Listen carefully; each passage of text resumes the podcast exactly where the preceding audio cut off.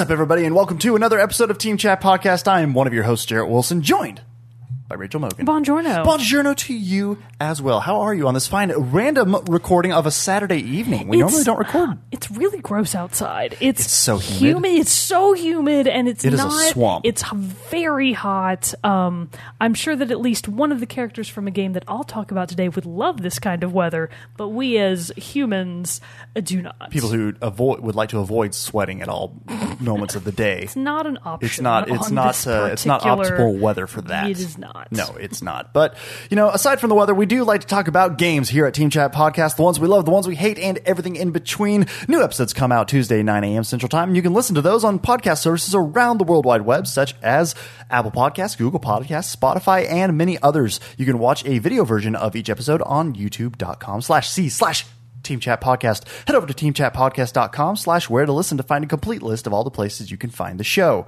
You can also find us on social media, such as Facebook, Twitter, and Instagram. You can also join our Discord server. Links for all that are in the description below. And finally, we're a completely listener-supported show, so if you're really loving and enjoying what we're doing, head over to patreon.com slash team teamchatpodcast, whereas for as little as a dollar a month, you can support the show, and in return, we'll give you cool perks like getting the episodes early before the General Tuesday release and access to a private channel on our Discord server, the Rogues Gallery, where we share some behind the scenes bits, extra little fun discussion and topics outside of the show.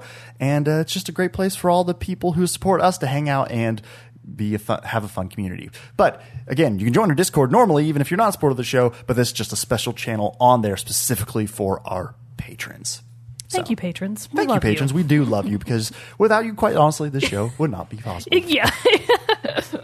So really appreciate you all. Again, that's patreon.com slash team chat podcast. But before we jump into our main topic of the day, let's get a little bit of news, games that are coming out soon and whatnot in our moment with Mogan. First of all, that was a smooth opening. Thank you. Good sir. That I was not that trying was to jinx very it. nice. I was trying to calm myself yeah, in my I didn't head. want to say anything, but I was like, "Dang, this is a pretty good run." I just clipped right through it. it, it was it went well. Spit out very, all the uh, vital information, and here we are. well done, good sir. So there is a ton coming out on May 21st. This episode's air date. So year. strap in. I'm going to have to list a lot of stuff.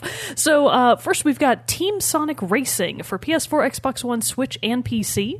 We've also got Assassin's Creed 3 Remastered slash Liberation Remastered is coming to the Switch. Oh, it's like, wait, that already came out. Right? No, so it's making its way to the Switch. Whoa, playing an Assassin's Creed game on the Switch, that would be a trip, I really would only want to play it in handheld mode. Just right? make- like, that would be weird. that would be weird. I played Liberation on the Vita. Oh, see, that's even tinier. You would probably yeah. be okay with that. well, it. and then. because the, well, but also like it was originally made specifically for was it made? Yeah, it was Vita only originally, so it was already geared towards that. So it, you know, like the graphics weren't as crisp and all that different stuff like that. So, but mm. now this is the remastered version, remade, remastered. I'm curious to see what it would look like. But still, I am too. on the Switch, that's kind of weird. I wonder cool. how I wonder how it'll run on the Switch. Probably fine. I mean, it's it, the game is what. 2011, Ah, that's a good point. It is pretty yeah, something like yeah, that. It's, probably old. pretty old. It would probably run It'll fine. probably be okay. Uh, also on May 21st, we have Observation for PS4 and PC. And then we have a whole host of Resident Evils. Oh. So, Resident Evil. Just Resident Evil comes out for the Switch on May 21.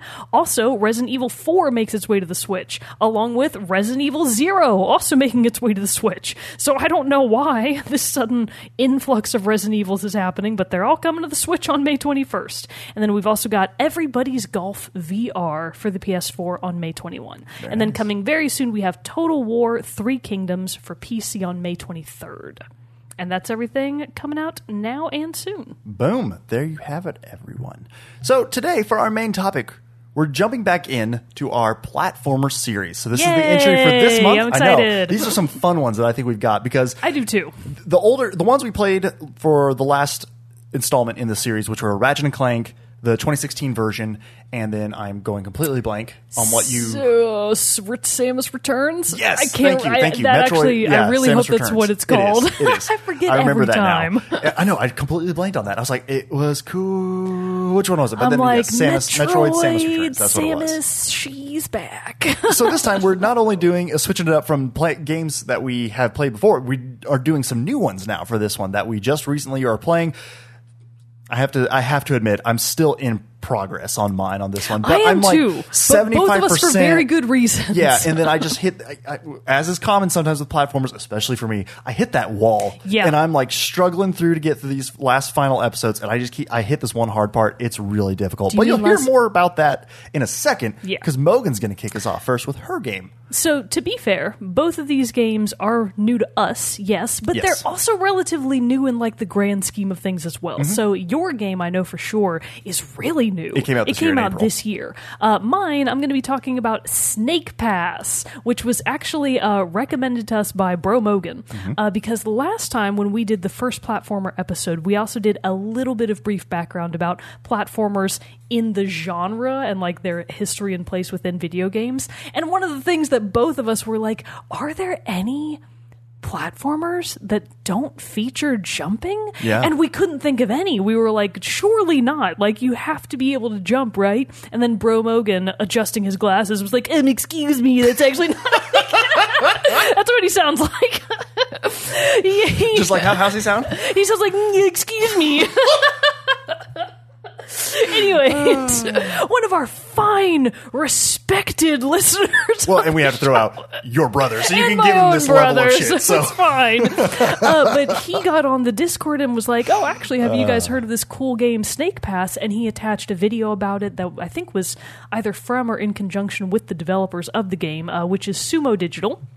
Uh, I don't have much about Sumo Digital other than they are a British studio based in Sheffield, England. Um, I would have thought going into it that uh, Snake Pass is what I would consider to be like an indie game. Okay. But based on the size of Sumo Digital Studio, they have like 500 plus employees, which I think disqualifies them from technically being considered indie, right? It more, I think, depends on their like publisher and who helps them get it out. I don't recall who published Snake I'll Pass, look and unfortunately, I did not write that down in advance. Uh, but you, anyways, don't yeah, yeah, you, you got me. Uh, some of the stuff that I think Sumo Digital has done in the past is quite a few of the Virtua tennis games. They've also done a few um, ports of I think Sonic games and a few other things that I don't remember now from the sheet that I saw. Sorry, I didn't write those down. My bad, Sumo Digital. You're doing a great job.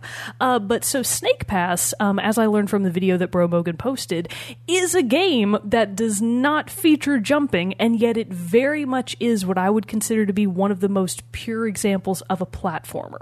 Uh, so we'll. Who's it published by? Sumo Digital. So Oh. it's it's developed and Wait, published. It's indie. Oh, okay, gotcha. Oh, if well, it's if it's self published, then I that's typically regarded as an indie. corrected. So there we have it then. So the reason that I would say that Snake Pass is kind of like a pure platformer, and I'm putting that in air quotes, is that it absolutely is stylized very much in the tradition of like the old school, rare developed like N64 style platformers. Very strong Rare vibes Very it. strong rare vibes. Um, I don't think that anybody on the Sumo Digital team came from Rare. I think they came from Info Ga- Infogrames, Info something. Uh, but it was like founded by four guys way back in like 2006, I think. But Snake Pass is as of 2017, if I'm not mistaken. So it is newer, but it's not new, new in the grand scheme of things. So what makes Snake Pass so incredibly unique is that it embraces its theme with full force. So, as you might be able to tell from the title, you play a snake. So, you've got two characters that you technically do both control, and that's mostly in air quotes. You are primarily in control of Noodle the snake. First of all, what a delightful name for a snake. Uh, I was like, I am the danger noodle. it's true. finally happened, especially considering all the many ways that Noodle gets himself into some serious danger. So you play as Noodle, the snake, primarily, but he, in the classic it, like imagine Spyro and Sparx the, the firefly, right? Okay. Your Sparx is Doodle the hummingbird. So you're Noodle the You're snake. Noodle and Doodle. Noodle and Doodle. You're Noodle and Doodle, and they are both adorable. So I th- I assume that maybe Noodle can talk. So fair warning, I think I mentioned this earlier. I haven't finished the game because it is hard, and we'll talk about that in a second. Uh, but from the progress I have made so far, Noodle doesn't appear to speak, but um, Doodle does. Of course, he doesn't have a human voice. He just kind of like chirps and tweets at you, but he's got like text And it's box got that text show box. up on the screen. Now, I will say that even though there is a very tiny bit of limited air quotes dialogue from Doodle, it is few and far between. Um, he really just shows you very initially in the beginning, like, hey, push this to do this, push this to do that. And then every now and then he'll chime in when something like happens in the world. He's like, oh, I think something is happening over there. Um, so he's very non intrusive, which I really appreciate because when you're playing a platformer, you don't want to have to keep stopping to engage in a bunch of dialogue that you don't want, nor do you really need. Right. So I appreciate that the game does sort of take a very, or not a very, but a more hands off approach to showing you, like, hey, this is how you control Noodle. And after that, we're just going to kind of cut you loose and let you go your own way. Uh, so the controls then. Wait, I guess I should give a little bit more background about what you're doing. So, the whole point of Snake Pass is that as Noodle and Doodle, um, you live in a place called Haven Tor, which appears to be this semi based on reality, but like mystical land of these different realms. So there's like the earth realm, the fire realm, re- the fire realm, the wind realm, the water realm, and maybe some after that that I don't know about, but hmm. those are the ones that I know of. I have made it to the water realm, which I told you about this before we started talking. All of the names are like very tongue in cheek and really funny because the earth realm is Boulder, but it's spelled like B O L hyphen D U R to make it look a little bit more, you know, flamboyant. And then the water realm is Sog Gi. I like that And, like, one. I, I that was one's like, pretty "Ah, clever. and then the wind one is really on the nose. It's just called Blo-Wee. I was like, oh, like, they were clearly running low on name steam at that point. But I find it hilarious. It is, it's pretty clever. It's pretty clever. Uh, so the whole point is that you are going through the realms of Haven Tor. And you are having to repair their travel gates. So basically, they have these things that are like, you know, that old movie and show Stargate? Yes. Imagine a Stargate, but even more ancient themed, Okay. because they've got these gates that are basically these three pillars, and on each pillar are supposed to stand their three jewels. There's a green one, a pink one, and a yellow one. Uh, and if any of the jewels get dislodged from their pedestals, the gate closes. Which so all of these contained environments are essentially their own floating islands out in the middle of nowhere. Like they're just in space in the context of the game. You know, it, there's sky out there, other floating islands, but they're not connected. So to get from one gate to another, you have to actually have access to the gate. Mm-hmm. So if the stones, excuse me, the jewels get dislodged, you can't get from point A to point B. So in essence, the entire point of the game is use your platforming snake abilities to gather the jewels to repair the gate to move on to the next level. In terms of story, there isn't one. It says it, that's your predetermined goal, I- and you just move from that's level your to goal, level. and you just move from level that. to level. Now, I have gleaned from a few extremely brief cutscenes, like super brief, like really just what appears to be foreshadowing at this point, that something is flying around, like making these big old shadows, and I'm like, oh gosh, what's happening? Hmm. And maybe that's what keeps dislodging all of these jewels. Could be. So eventually, I may have to fight something? I really don't think so. Noodle has no arms. He can't really fight. Uh, but maybe that'll eventually wind up being something in the end. But this is not a story driven game. That's not the point.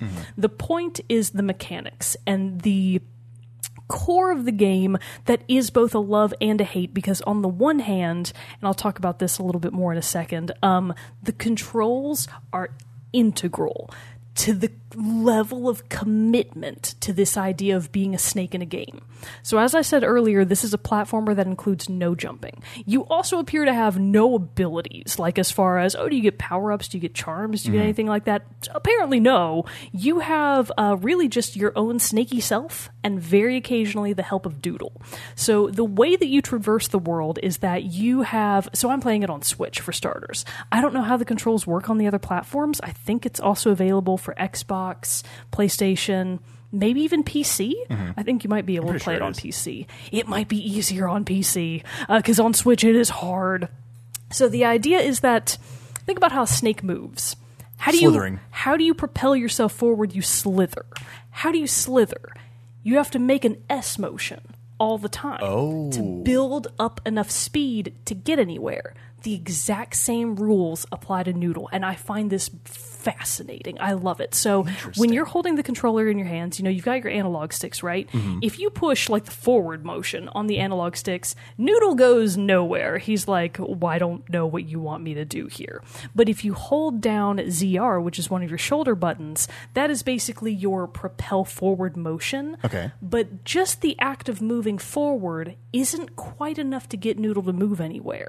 Because in order to actually build up speed momentum, you literally have to make the motion with the analog stick of swooping Noodle back and forth.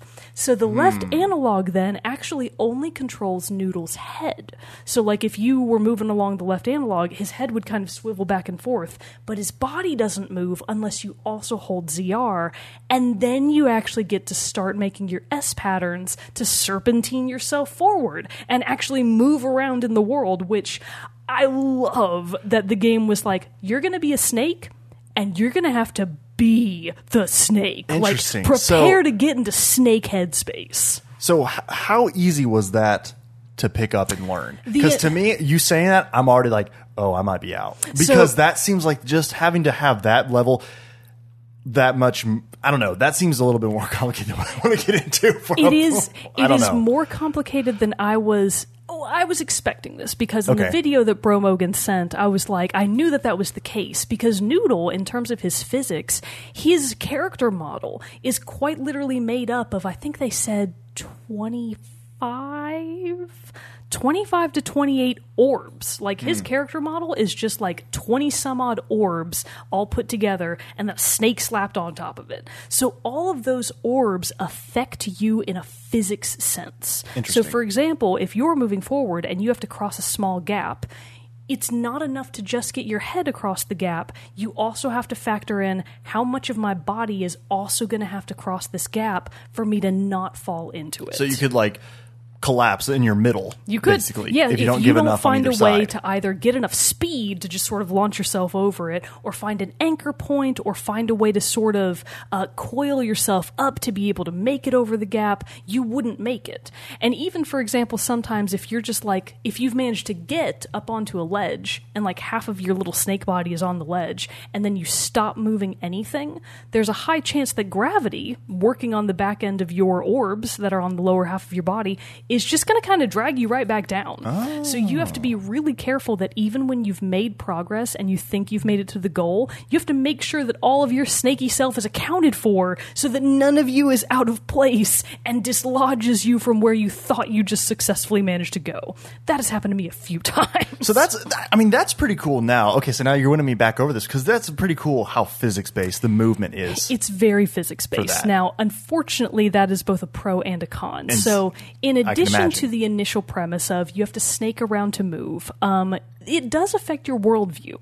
So, the camera, you only have, I think, like normal zoom in and then one level of zoom out, which isn't that much. Mm-hmm. So, you can either be like down on Noodle's level or you can be a little bit more like an aerial angle. Um, I find that depending on the situation, both or neither are equally useless.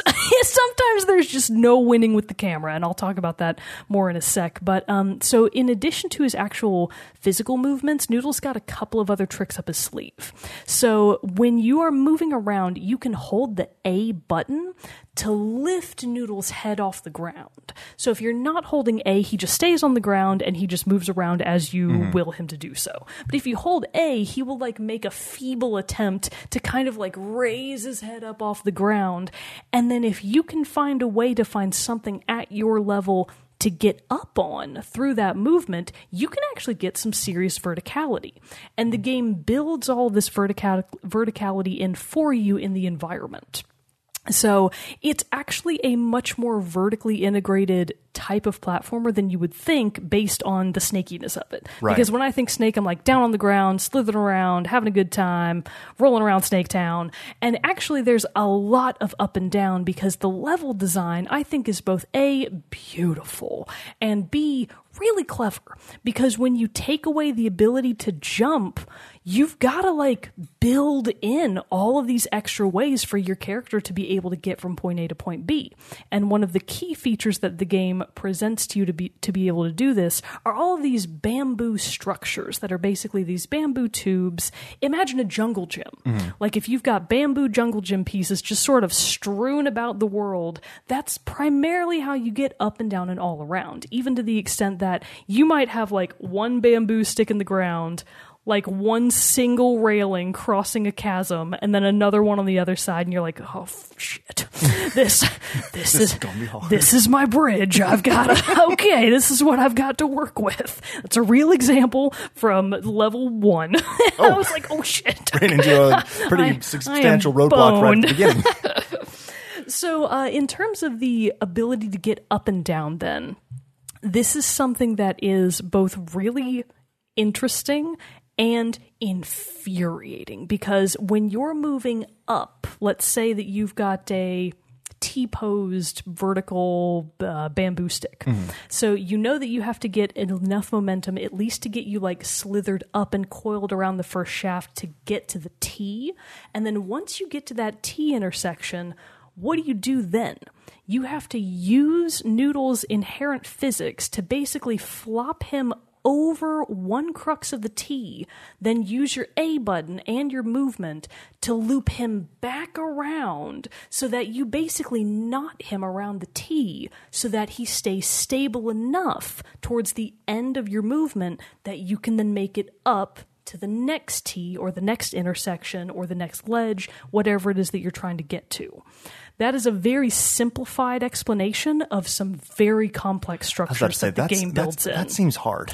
So here's the thing there's even one additional, actually, there's two additional movements that the game builds in for you. So if you, Noodle's name is very appropriate, he had he is willy nilly, like he is just out there flopping around, and you're like, God, Noodle, get it together. Mm-hmm. And when you need Noodle to get it together and like actually tighten up around a structure, you can hold ZL.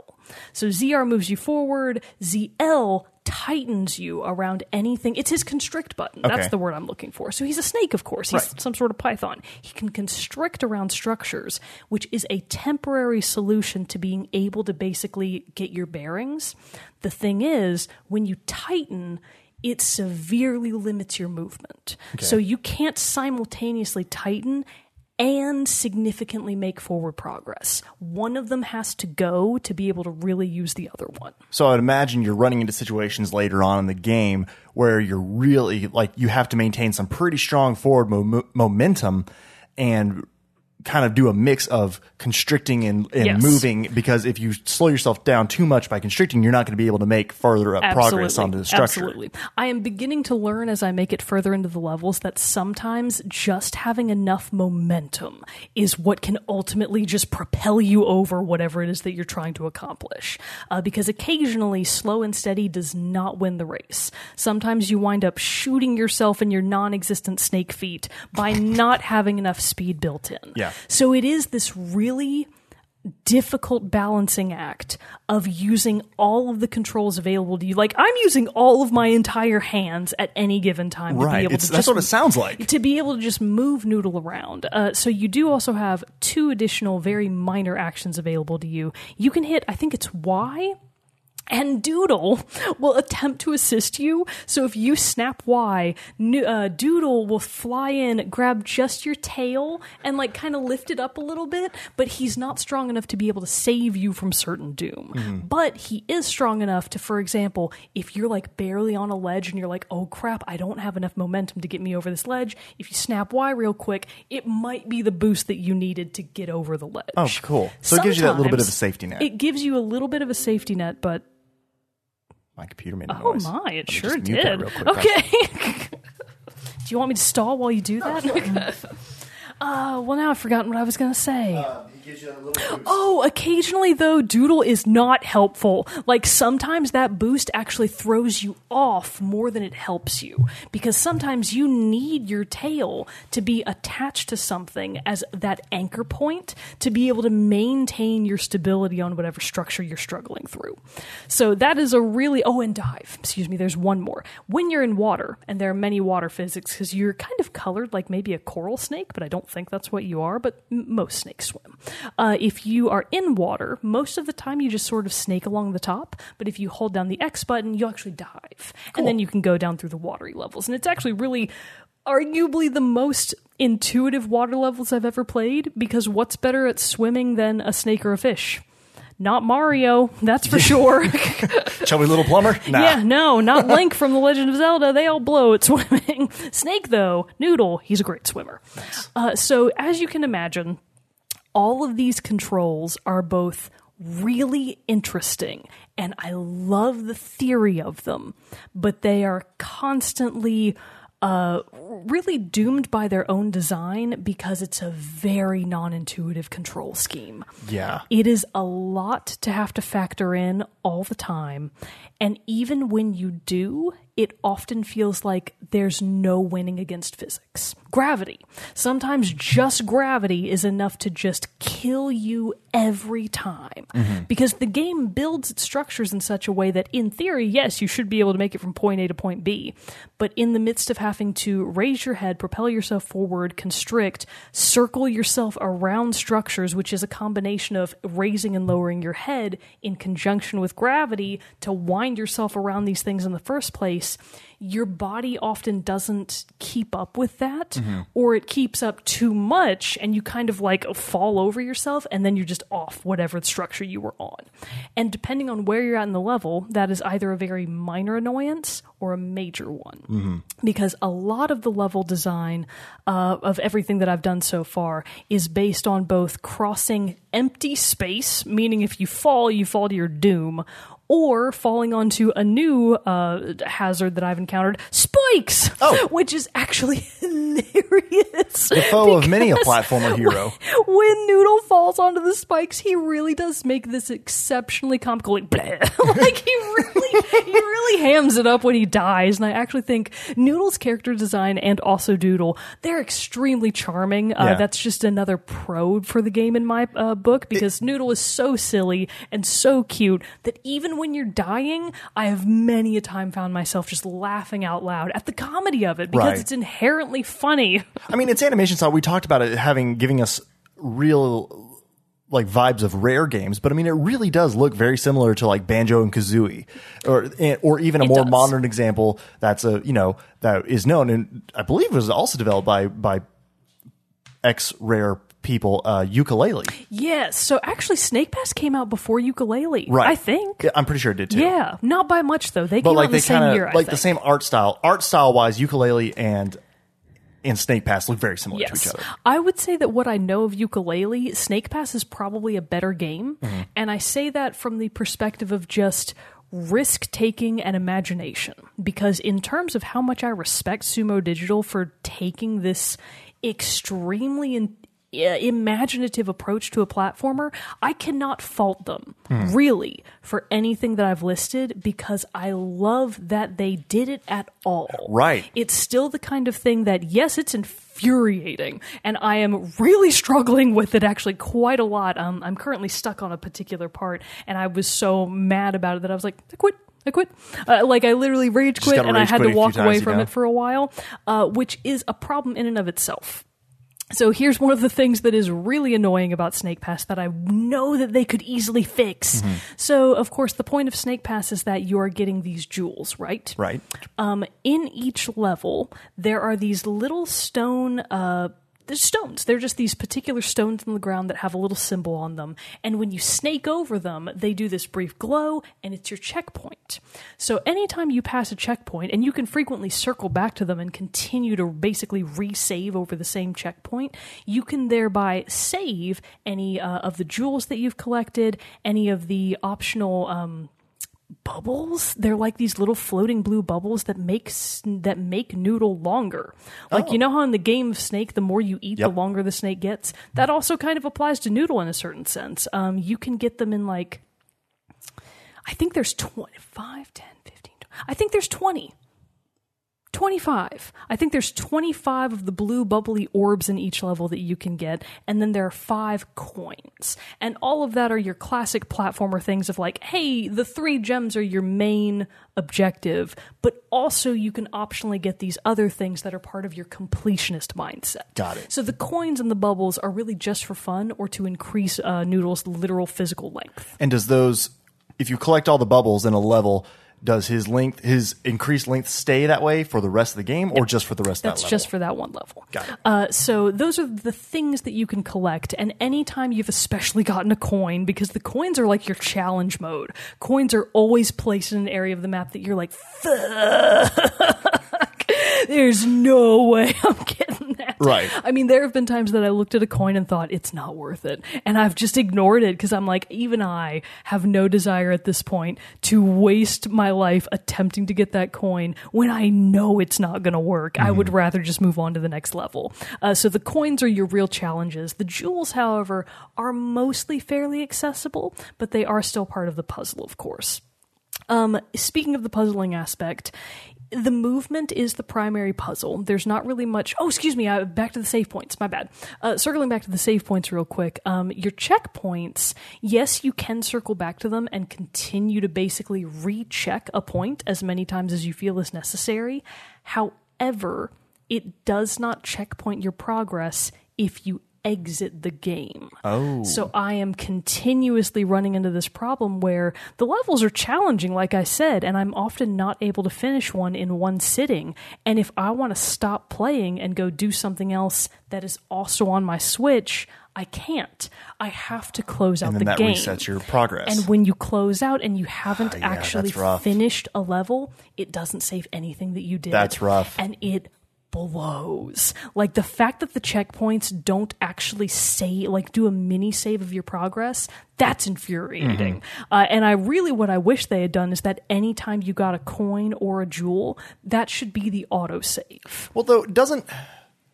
So I wonder though, because I'm trying to think back. I'm, I'm trying to think of like a Mario game, or even like Donkey Kong Tropical Freeze. If you hit the checkpoint there, but those only have like how many checkpoints are in a level? Because they're so wraparound, like the levels are really not super linear, you could probably do them in a couple of different ways. They're spread out very sporadically. But there's more than one. There's more than one. I would say that each level has probably three Hmm. checkpoints at least, depending on how big it is. Because like Jo- Donkey Kong Tropical Freeze and like Mario games, you can hit that middle point checkpoint. And I believe it's the same way. If you exit the game out completely, you have to restart the level. But if you just go back, you know, if you die or whatever, you'll restart uh, at the checkpoint if you haven't exited the game. But there's only one. And, you know, levels in Mario and Donkey Kong, like they can be long, but they're not having to restart and redo them isn't necessarily like, oh my God, I've got to restart and redo this. But if there are multiple checkpoints like that, yeah, I can understand where that would get very, and the, very bi- the bigger problem here is that um, both Mario and DK much easier. Those Yeah. are both so much easier. Snake so that Pass was- is hard. that was the thing I was going to ask next. So it sounds with like how complex the movement system is in the physics part of this.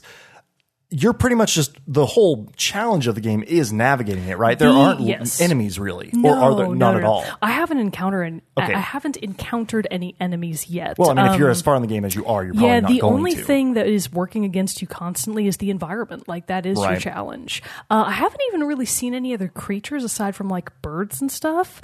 Because in terms of the environment, it is very beautiful and the music is fantastic. I actually haven't gotten to mention this yet, but the um, soundtrack is done by David Weiss or David Wise. I'm not sure how he pronounces it, uh, and he did the music for DK Tropical Freeze, Which is And incredible the soundtrack soundtrack. is phenomenal. Uh, you'll get to hear a little bit of it here in a sec, but it, that does add to an overall environment that is very like immersive. You really feel like a snake in the jungle, Right. and it's really fun. So even though I've listed a lot of things about the game that are ultimately infuriating, I it is still not to the point that I'm not willing to continue playing. Yes, I've hit a couple of walls. Literally, and then fallen off of them to my death or onto the spikes. Uh, but it's not enough to make me think that I don't want to keep playing because Right. I am overall really enjoying it. And I will say that when you accomplish a task that you've been struggling with, the sense of like triumph is like Hollow Knight levels of extreme. Mm-hmm. It's like you've just beaten a boss that you had to try 20 times to beat. Well, I mean, technically, you did. It's the same thing. Like it's that hard. You're just like, oh my god, this is so difficult. Now Right. the difference, of course, is that in Hollow Knight. Uh, the mechanics are extremely tight, very intuitive. Everything is, at least uh, in terms of your inputs, really responsive and really reactive. With Noodle, you're fighting against Noodle. You're like, Noodle, buddy, I'm begging you, dude. Just hang on a little bit harder to that to that bamboo stick. I am just begging you to do this for me. So it's often just you bargaining with Noodle and the gods of physics to just like pray that Noodle gets across the chasm. You're like, come on, Noodle, you can do this, buddy Physics say no. the physics say no. Now, I haven't actually gotten to the biggest detractor of the game quite yet, which is unfortunately its most um, grievous one, and I think is part of at least the root of many of the game's problems the camera. The camera sucks. Which in a game that you're having to rely so much on movement and being able to see where you're moving and where you're going to go. the camera is manual. You have to oh. move the camera with the right analog. So, So every which time is not something you're up, we're not unfamiliar with. But when you are also having to command so many other buttons all at the same time just to move Noodle at all, the fact that you also have to constantly reposition the camera, because this is a very 3D game in mm-hmm. terms of if you've got a stone spire and you're trying to get up it in terms of like the bamboo that is constructed around it, you're often literally making circles like up a tower. And every time you round a corner, guess what you have to do? You have to move the camera. Mm-hmm. And even sometimes if you're just trying to get from bamboo A to bamboo B and they're separated by a little bit of space, you really need to be able to to easily move the camera because depth perception in this game is very misleading. Like you think that you can make it and you cannot. Interesting. So you really need to be able to accurately and easily move the camera to have a much better understanding of where your like spatial reasoning is. And unfortunately, it is not easy to do, uh, or even reasonably um, moderate, e- moderately easy to do when you're having to do so much on top of that. because it feel I feel like they could have just had the camera fo- like follow it depending on where you are in the environment. But yeah, Yeah. that's a lot of I mean, it does have a very small amount of follow of automatic follow, but know, still though it actually might not. I'm honestly not sure if it's me doing it su- unconsciously or if it's the game. but still if you in this if you're trying to focus on keeping and building momentum, then having to stop to adjust your camera can really make you lose some of that. I mean, granted, maybe the more you play, the better you'll get at being able to do both at the I same time. I do think I'm getting better. I think that the more that I play, the better I am getting. Yeah. But even so, from an overall gameplay perspective, it's not good. It's not good design that the camera is that bad. And there are many times where the camera will like, you know, do that thing where it goes behind a wall Mm-hmm. and you're like, I can't see anything. I can't see Noodle. I can't see what I'm doing. And that split second of not being able to really see what you're attempting to do could be what undoes you. Undoes you. Could be what undoes you from whatever it is that you're attached to. So unfortunately, the camera is arguably the villain of hmm. Snake Pass. The camera sucks. But like I said, I am still having a pretty delightful time with it. Like I still really like it. Uh, who knows? As I get into the later levels and it presumably gets even harder, I might find that I ultimately do rage quit it. But from what I've played so far, I do think it's a really fun and again just incredibly imaginative approach to a platformer. I love that they thought of this, and I love that they committed to the concept so fully. Of yeah, you're a snake, and you literally have to be the snake in every sense of the form. So Very cool. I'm not sure what I would rate it on a scale, I mean, you technically have a scale. but it's because snakes have scales. But you haven't finished it yet, so I, I haven't you finished can, it We can hold off and circle So, back around to that when I'll, we get to. I'll to be able to give some updates on it when I maybe someday finish the game. Uh, but for now, I would say it's really fun. And for being a, I got it for only eight bucks. It was on sale. Right, it conveniently went on sale like right after we It started did. talking about it. I was So like, it "Holy it was, crap!" You know, And even when it's not on sale, I think it's only fifteen. Yeah. So it's a very reasonably priced game. So for somebody that loves platformers and is looking for kind of that styling of like the rare N64 era of platformer, and you're looking for something that is a very ridiculous, silly challenge, I would recommend Snake Pass. I think it's fun, and I'm enjoying it. very cool. So before we jump over then into mine, we did want to play a little bit of the soundtrack. So which which song did you want to play? So the soundtrack, like I said, is phenomenal for Snake Pass. So I am choosing um Soggy's Realm theme. So it's the Water World. Very nice. Well, let's give that a listen real quick.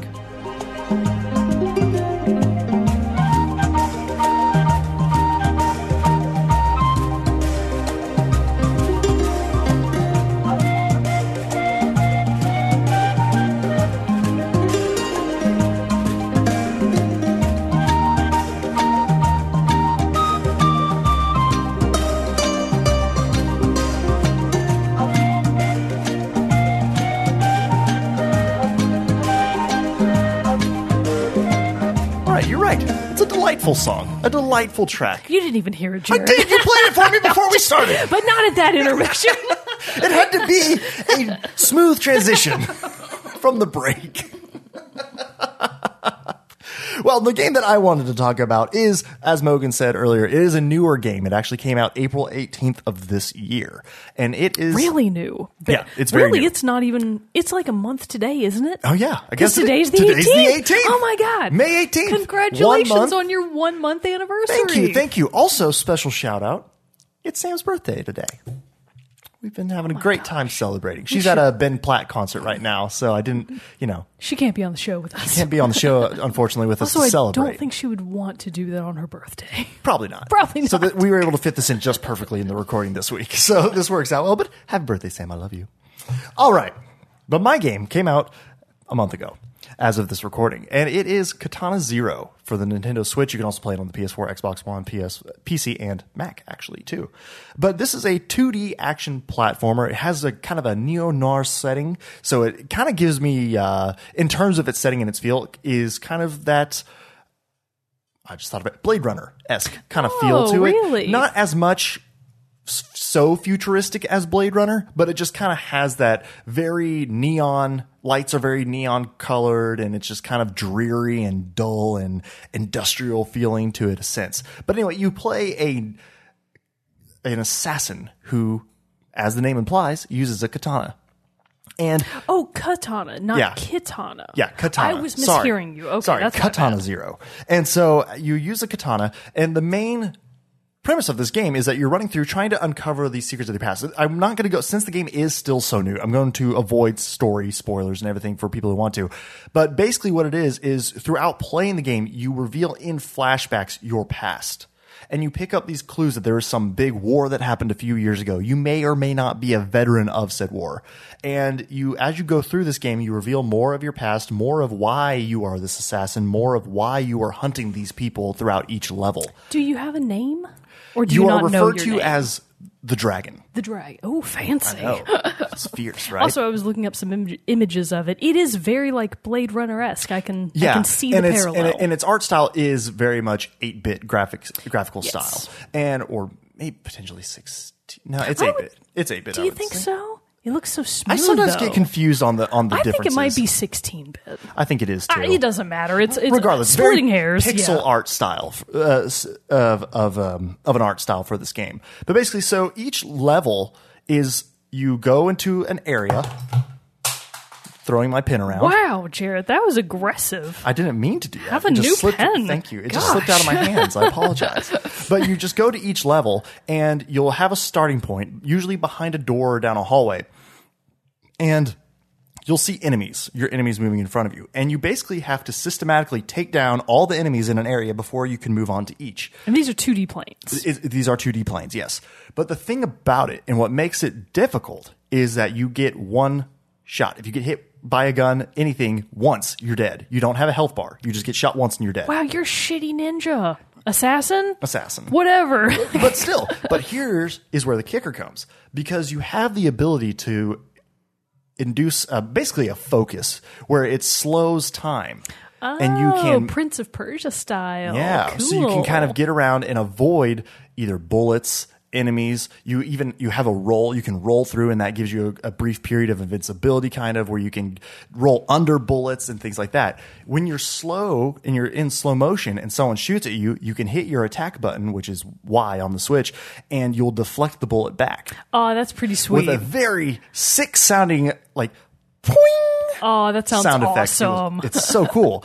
And so you go through each of these levels and you really just have to take on and really strategize on the fly. Like if you're looking at the beginning or you get to a period, like after you clear out a room, you'll have like a breathing point where you can be like, okay, what do I need to do next? But you're also on a time limit for each level. oh, you are? Yes. And oh. your focus has a limit to it as well. You can't Oh just my hold it down indefinitely and slow time. So you have to work through all these different factors. But your focus, you can use it more than once? yes, because it recharges. Oh, oh, I see. Okay. So it's ba- it basically is a battery icon, and it has like it'll slowly use notches in the battery as you hold it down longer. So it's like using up mana, but it naturally recharges Yes. over time. I Yes. imagine slowly. Uh, pretty quick actually, Oh, because the game the game is meant to be played very fast. Gotcha. Like you don't want to hang around, you don't want to spend too much time just chilling. Like you want to be moving through, and because it is one of those things, the faster and more momentum, similar to Snake Pass, the faster and more momentum you kind of build, the easier it somewhat is because you can start surprising your enemies better and not having to be so reactive to their actions. They're reacting to you cutting their heads off, basically. And so it really just creates this fun and it very is reminiscent for people who have played it it's very reminiscent of hotline miami which is another game that i Oh, also you liked like Hotline- i yeah, really liked you hotline, loved Hotline miami. Miami. it's not a platform it's more of a top down shoot 'em up style game but it also kept the same mechanic of get shot once you die Oh, yeah. so it's it is this very much you kind of have to rush in and be very quick, very reactive to everything that's happening around you. You need to decide: is this a good time for me to slow down and all this, it, to slow down the time and to and roll through and try to deflect bullets, or do I need to be more methodical and try to take each person out one at a time? You can also go through and say you're walking through a hallway, you notice up above you the floor is thinner and there are like two guys standing up there or pacing around. You can sometimes jump up depending on the server and like cut through the floor and kind of skip around. So there are multiple wow, that avenues is a badly constructed building. I know, right? but what the fun thing about that is it doesn't mean then that you have to just start at one point A, run through in this predetermined path. You can sometimes cut around and jump back around, but you still have to kill everyone on the level before you can advance in the level. That's fascinating. So it, so it is kind of broken down into these stages. And it's just very fast and reactive. But what's really interesting about it is it's kind of like you kind of get the feeling like your performance is being watched. Really, After you clear a stage, each in a level, you'll a text screen will pop up and say, "Yes, that will do," and then it d- gives you like a replay of your of your core of your run through that stage. But what's really fun about that replay, and if you die, you get hit, it says, "No, that won't do," and then it does like a rewind effect, like on a VHS tape, and starts you back at the beginning. are you a robot? No, you're just a person. I mean, maybe. Oh. Like I said, I haven't. I It haven't was gone hard to tell it. from the images. Uh, no, I believe you're just a, per- a person, a human. And so when you, and then you can run through the level again. But what it does then, oh, I kind of forgot where I was going with that.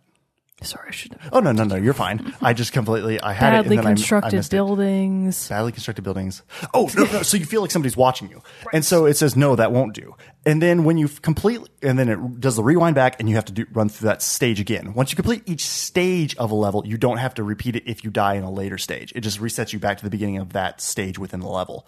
And so when you com- successfully complete a stage, it will show you a real time run through of your move, which makes you feel really badass because you may have gone through and play the level, initiating your focus and to deflect or throw objects. Because you can also sometimes pick up like a bottle or a knife or something like that, and you'll hit the A button and you can throw it. Oh, that's pretty cool. It is really cool. so cool. you can actually And you use can do your that when you're in environment the- to a little bit. Yes. Okay. And you can use those and throw those weapons even when you're in your focus mode as well. Hmm. So it's very it allows for some very creative gameplay, which I really enjoy. And that's what was so fun about Hotline Miami is because, yeah, you can choose to be like, oh, I'm going to only use a knife. And I'm going to use this knife and try to run through this whole level. Or I could go guns a-blazing with a variety of different weapons. This kind of makes me think of Dishonored a little bit in Yeah, terms of like the different approaches I that you can that. take to a level.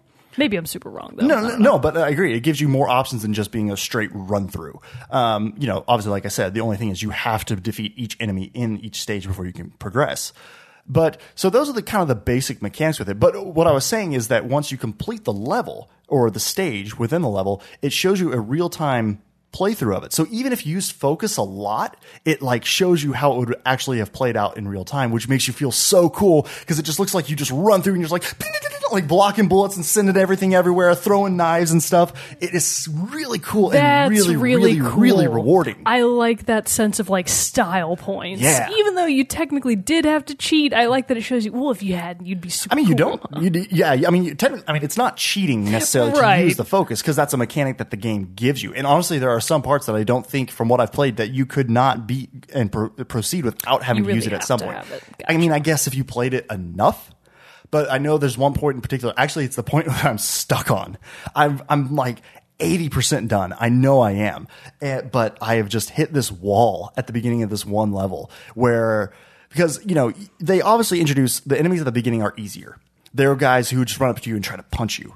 Then you run into these guys who have crowbars.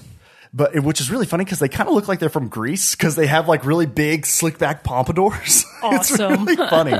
Uh, but then you also later will run into guys with shotguns or assault rifles. There's even, but what's making this part in where I'm at specifically so difficult is because I'm having to deal with people with shotguns, assault rifles, and there are also like uh, riot police type characters Oh, who have like, shields, shields? who can, if Oh. you run at them and don't dodge at the right time, they can bash you and knock you down, and then they pull out Yikes. pistol and, like, and pop you. Ooh, sick. So it gets, and so that's what I'm I'm running into is this one part where you have to do that, but then you run into this open area that has one of the guys the with the riot shield, two guys with a shotgun, and one guy with an assault rifle, and you just have to just like basically kick open this door and just run in, sword uh, swinging, while they're firing back at you, guns a blazing Oh my gosh. and try to get through this part. And I've I've gotten through that part, but then it's I'm still not done with the stage after I get through that part, and I have to and I keep getting tripped up later. So and then I'll run through have run throughs where I just can't get past that that part. Uh, it's it's getting complicated, but it's still it's one of those things because you do and can die so easily and so quickly. You play multiple playthroughs one after fast. the other. It sounds like a very fast paced It game. is very fast paced, but I really like that about it. Snake Pass is the exact opposite. It is I gather very it slow. seems very slow and a little bit more methodical. But still, that's what makes this game so fun, and it doesn't get old. I mean, you can retry, and I did this the other day, still trying to bust this part. I probably re- replayed and retried it thirty times, but I mean, in the grand scheme of things, that's not very few minutes because it can a, a playthrough can take seconds depending on how fast you die. I have a question. Yes. So, aside from your focus and your sword and any environmental projectiles that you pick up, do you have any other powers or like abilities? No. No, th- th- That's that's, it. it. Okay. gotcha. Like you have your yeah, you have your roll. You I wasn't your sure sword. if like you eventually reflect. you would get like ninja stars or something. I mean, you could pick one up if it if Oh, it's in the environment of But the level. But you don't, like, have them You in don't your have arsenal. it, have it on you. No, and you can only use those things. Like say you have a bottle. Knives you can pick up and use multiple times, but if it's a bottle, you throw it and it shatters, And- oh, and you can't okay. use it again. Oh, that's a really nice you bit of have to- realism. I yeah, like that. And you have to plan that out. But what's really cool is you can even use because there is like a slight you can't just hit focus and then just hit your attack button and just be swinging your sword and swipe it through. Like it has a, a delay to it. You can hit it and swing it once and then you have to like because it's still slowed down time even for you. So you have to plan when you're going to hit that button. When is the best time for me to try to deflect this bullet? Should i roll through this bullet deflect the next bullet and then roll try to roll again so i can actually hit the person with my sword who shot the bullet Oh my God, that's a lot of thinking. it is a lot of thinking and it's, it's so it's very similar to snake pass in that we have a lot of thinking going on in these games that lot we're of thinking, playing. a lot of quick strategizing, and so it just really keeps it fresh. But like what is cool is say you have a bottle, and I'm doing this in this one stage where I'm stuck at. You can roll, and I can deflect a bullet, but then another bullet is already coming in, and I don't have time from the reset of my sword to swing and deflect that one, so I can throw the bottle into the bullet, which stops the bullet, and then I can roll and strike. Okay, it gets that's so fun and complex. really cool. It's so fun. that sounds awesome. Yeah. I wouldn't have thought of that. Yeah, it's it, it, and I honestly discovered that by accident. I was slowing the time down, and I swung my sword and missed, and I just kind of like out of panic hit A, not even realizing I still had the bottle, and I saw the bottle fly out, and the bullet hits it and explodes. And I was like, I'm! And then I keep rolling and just going. It's, That's awesome. it's, it is incredibly high paced, frenetic action, and I love that about the game. Phrase I almost never get to use. High octane. Ah, it is very much a high octane game. None of the games I play are ever high octane. So I realized I got so like excited to talk about the combat, which is obviously like the main big the big main mechanic of this game. I forgot to say who made it. Oh, yeah. so yeah. it's uh, developed by Askiisoft and published by Devolver Digital, which I should have guessed Oh. because Devolver Digital is who published Hotline Miami. Weed. Oh yeah, that's right. I forgot where I knew them from. So actually, local Austin company, Devolver Digital. Oh, what? You you go through your thing. I'm going to look up what else they've done. All right. They've also done this another one that I want to play that seems somewhat similar to uh, Katana Zero. It's not quite out yet, but it's called My Friend Pedro. Wait, I've heard of that. They announced it at E3 last year, I believe. Devolver Digital. They Enter put the out- Gungeon. Yes, that's, another one of the one. They do a lot of great indie yeah, games yeah. like this. Uh, I don't know what Broforce is, but I love the sound of it. It's another like eight bit uh, platformer game as well. They, that's what they more specialize in. I feel like Devolver, and so they do a lot of great stuff. But um, let's see what else have I got. Oh, so the big thing. This isn't a big story thing. You find this out very easily, in, very quickly in the game. Is you realize that what gives you these abilities to manipulate time is this drug called Chronos, which is also seems to be the key to potentially unlocking your past don't do drugs, kids. don't do drugs, kids. But you can still so you you find out through the cutscenes in between, and j- similar to Snake Pass, any dialogue is done through text boxes. Gotcha. And but what's also interesting and cool, a fun twist on platformer is you have dialogue options. You can even also, if another character's talking to you, you have at some points that the option to interrupt their dialogue, which Oh, might uh, really? change how the outcome of the of the conversation goes. Okay. So it has a little bit more fun. So it's not just like, okay, click, click, click, click, click, read through, read through, read through, get me through the action. There's actually a part in the mid game that is very reliant on picking the correct dialogue options to, to successfully get through the level. I would never have guessed that based on what you've told me. I had game. no- That's very surprising. I didn't think that was going to be a mechanic of it either. And so when it started, I was like, "Oh, this is cool." And then when, especially when I got to this middle part, which I will say took me a few tries to figure out the right combination of dialogue options to get the correct outcome, and almost got frustrating. I was like, "Okay, this is cool." Now I'm starting to get frustrated, but it's still once I got it, and I was like, "All right, all right, I see how this goes." And it really does allow you, even for a more a smaller indie title like this, it, like you do like similar to what I was talking about with Life is Strange episode 3 last week is that I do feel like I can I'm starting to pick up on like the right cues to know which dialogue option to I pick, gotcha. Which is fun. It gives that little bit of extra So spice. you're you're getting like the gaming intuition for like what it expects yes, of you. Yes, gotcha. yes. And so basically, you you understand that this drug has some time altering aspects to it, and in in between each level, you are you visit your psychiatrist. Who Really? You have a conversation with him. He gives you your dose of What's his Chronos. He, he, you don't know. He's just your Oh, doctor. gosh. So that kind of leads itself to the mystery surrounding. it. There's a whole lot of mystery to the story that I'm still unraveling. But you know, you have these run-ins with gangs, and that's more who you're going after is like crime bosses or wealthy, uh, wealthy, you know. Uh, seedy- Wealthy people. no, well, like They're wealthy, seedy evil. businessmen who are like doing nefarious things or whatever. Because after each interaction with your psychiatrist, he hands you a dossier of your target.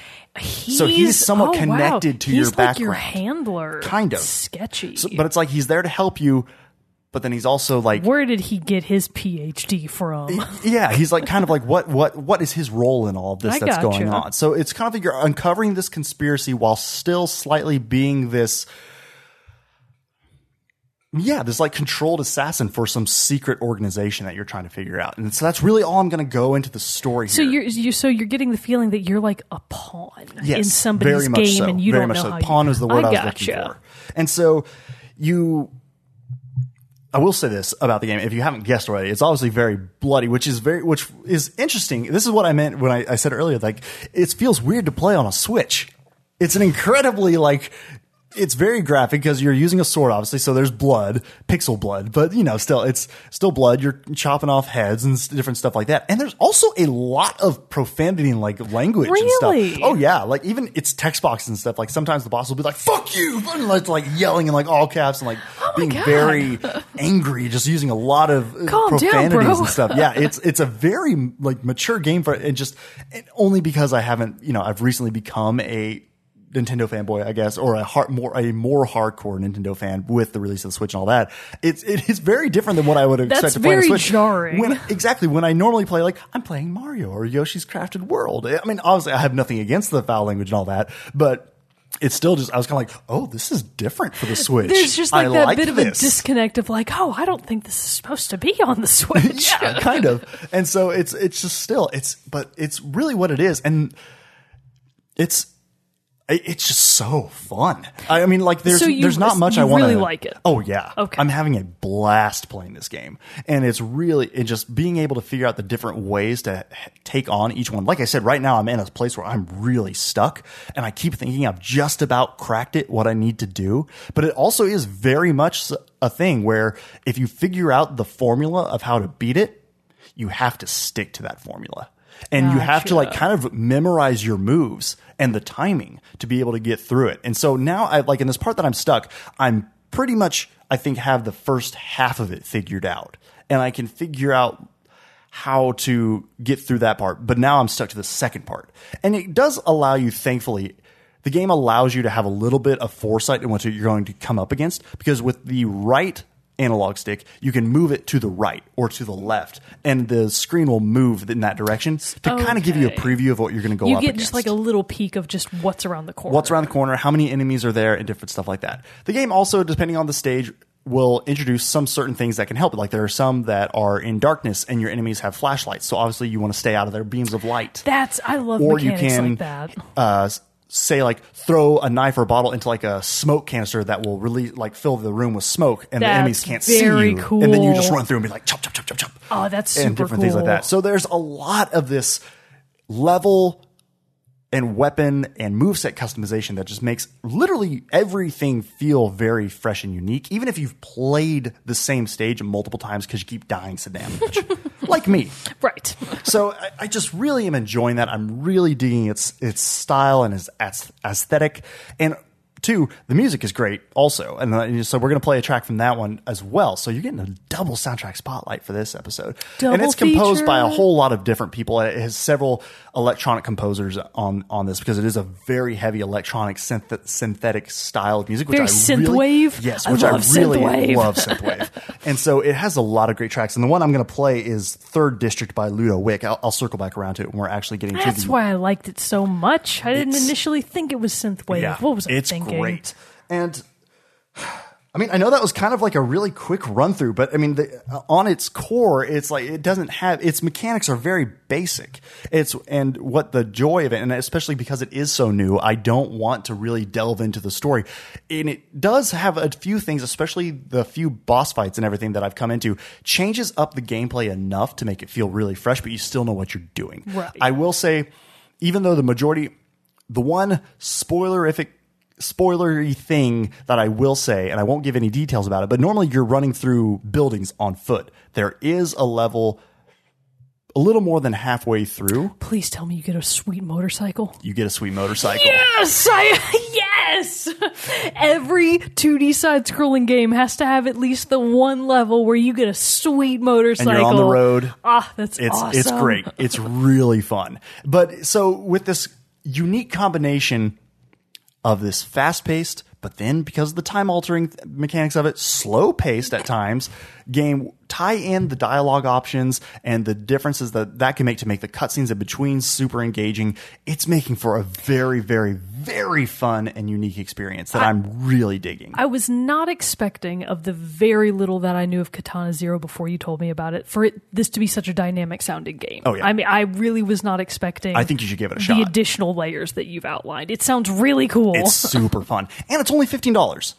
Another like on, fifteen dollar game. fifteen dollars on the Nintendo eStore is where I uh, is where I bought it. So I would say if if you were a fan of Hotline Miami, play this game. If you were you know, because it is very much gives me those strong vibes. It does make me now because of of the similarities I do see between Katana Zero and the what I've seen in the trailers and, and gameplay of my friend Pedro. I'm very okay. on, on board with my fan, my friend Pedro as well. It's very similar. In that one, you have like sometimes two guns, I believe, in your hand. You run through levels, but it's very much all about the angles and the movement you can use. Like you could throw. I, I feel like I've seen in that one you can like throw a pan or like see like a metal thing on the roof on the roof, and you can like shoot it and it'll reflect the bullets down at a different Oh, angle. that's wild. A lot of like geometry stuff to throw into it, and even for a person like me who hates math and anything related to math, Geometry is not math; it's different. still though Just it was kidding, it's included in math. math in school, and I was like, I hate this. Geometry is not math. Rachel Mogan, 2019. Quote me on that. All right, there we go. add, someone add that to our Somebody section of the Discord. Geometry is not math. and date it so we can come back to this it. at a later date. But no, so- Pythagorean theorem, my butt. but it's an incredibly, incredibly fun game. And I think if anyone is a fan of more hack and slash 2D platformers, give Katana Zero It sounds a try like an because action it's packed insane. wild ride. It really is. It's, very It's intrigued. incredible. But the one thing I will say, and that's a fun little note, is it seems like part of the thing that helps, and another great tie-in because of how much we do love soundtracks of games. It seems to be the thing that helps the dragon focus on these missions is that the before each mission starts, you see him put in earbuds, and then the title of the song that's playing shows up on the screen. I love and then you just go. Oh, that's really cool. That's a nice little tie. It's a nice little tie-in, especially because all the songs seem to be sourced from other musicians, not necessarily that they were composed for the game. It's like giving credit to the composer outside of the credits. I of the see. game. That's a really cool I, concept. Yeah, it's really fun, and I really enjoy it because it, it is nice, especially because in this game, like this third district song, you're playing the game, you're like, oh, this track's awesome. You you know you restart or move on, to, and you can just remember automatically. Oh yeah, it's told me this song's third district. Awesome. I'm gonna Right go listen to it. So it's an incredibly fun game. I mean, it's get it's getting incredible reviews. Like I believe I saw on here, it's a 10 of 10 on Steam. Wow, like really? it's- Dang. And or like an 8.5, 8.7 on. uh Let me see if I can run back to this where I had it. Snake Pass is not. it's still good. It's just not not that good. Oh, where did I see its re- its reviews and its scores? I just saw it somewhere. Now I don't know where it is. Um, maybe it's on Katana. Anyway, it's getting really good reviews. I can see why from how fun this game is. It really is just a really fun platforming experience that I don't think I've. Like I said, I've played close in s- in similar style with Hotline Miami, but for a platformer, it's a really fresh game, and I and I'm Nice. enjoying the hell out of it. Good job to Katana Zero. Great job to Katana Zero. Congratulations, Askiisoft, because you got a you got a winner on your hands right here. How's that? s- A S K I I Soft. Oh, Eskisoft. Askasoft. Interesting. Okay. So, yeah. Katana Zero. Play it. Snake Pass. Play it. If you have, I gotta say, like, I, I, I don't know if I'm into Snake No. Pass. I feel Oh, like that's the one, sake. especially because it seems very puzzler based. And again, physics that kind of rolls into science territory. The- also, not a huge fan of science. yeah, yeah, science. I is mean, I, I understand its importance in the world today, but for me, learning it, nah, No, not on thank board. you. Uh, Snake Pass, I would say, is a little bit more up to chance, and I think in most platformers, what you're looking for is precise inputs. Yep. So for it, Snake Pass has its faults, but it also has a lot of charm and a lot of heart. So, but between the two, I'm not gonna lie, I am a little bit more interested by Katana Zero now. I, so I really think you need to play it. I- it sounds really cool. So, well, before we go, that pretty much wraps up our, our reviews of these two games. If you've played either, we would love to hear your thoughts and opinions on them. Send us an email at teamchatpodcast at gmail.com. Comment in the video below. If you're watching on YouTube, send us a a, a note on social media through Facebook, Twitter, or Instagram. We would love to hear from you and hear of your experiences playing either of these two games. But before we go, we do have to do the soundtrack spotlight, which is from mine. What was the name of yours again? Aqua Uh, Sawgeese. Soggy's Realm. Realm from Snake Pass, composed by David Pass. Wise. And then I'm playing Third District from Katana Zero by Ludo Wick. So enjoy that after the close of the episode, which is pretty much now. Thanks for joining us on this episode of Team Chat Podcast. Again, I'm one of your hosts, Jarrett Wilson, joined by Rachel Mogan. Sayonara. Follow us on social media Facebook, Twitter, Instagram, and join our Discord server. Subscribe to us on YouTube, subscribe on Apple Podcasts or any of the other podcast services you may like. Check us out on patreon.com slash Team Chat Podcast if you would like to support the show. But until next time, everyone, enjoy the song, and we'll see you on the next episode.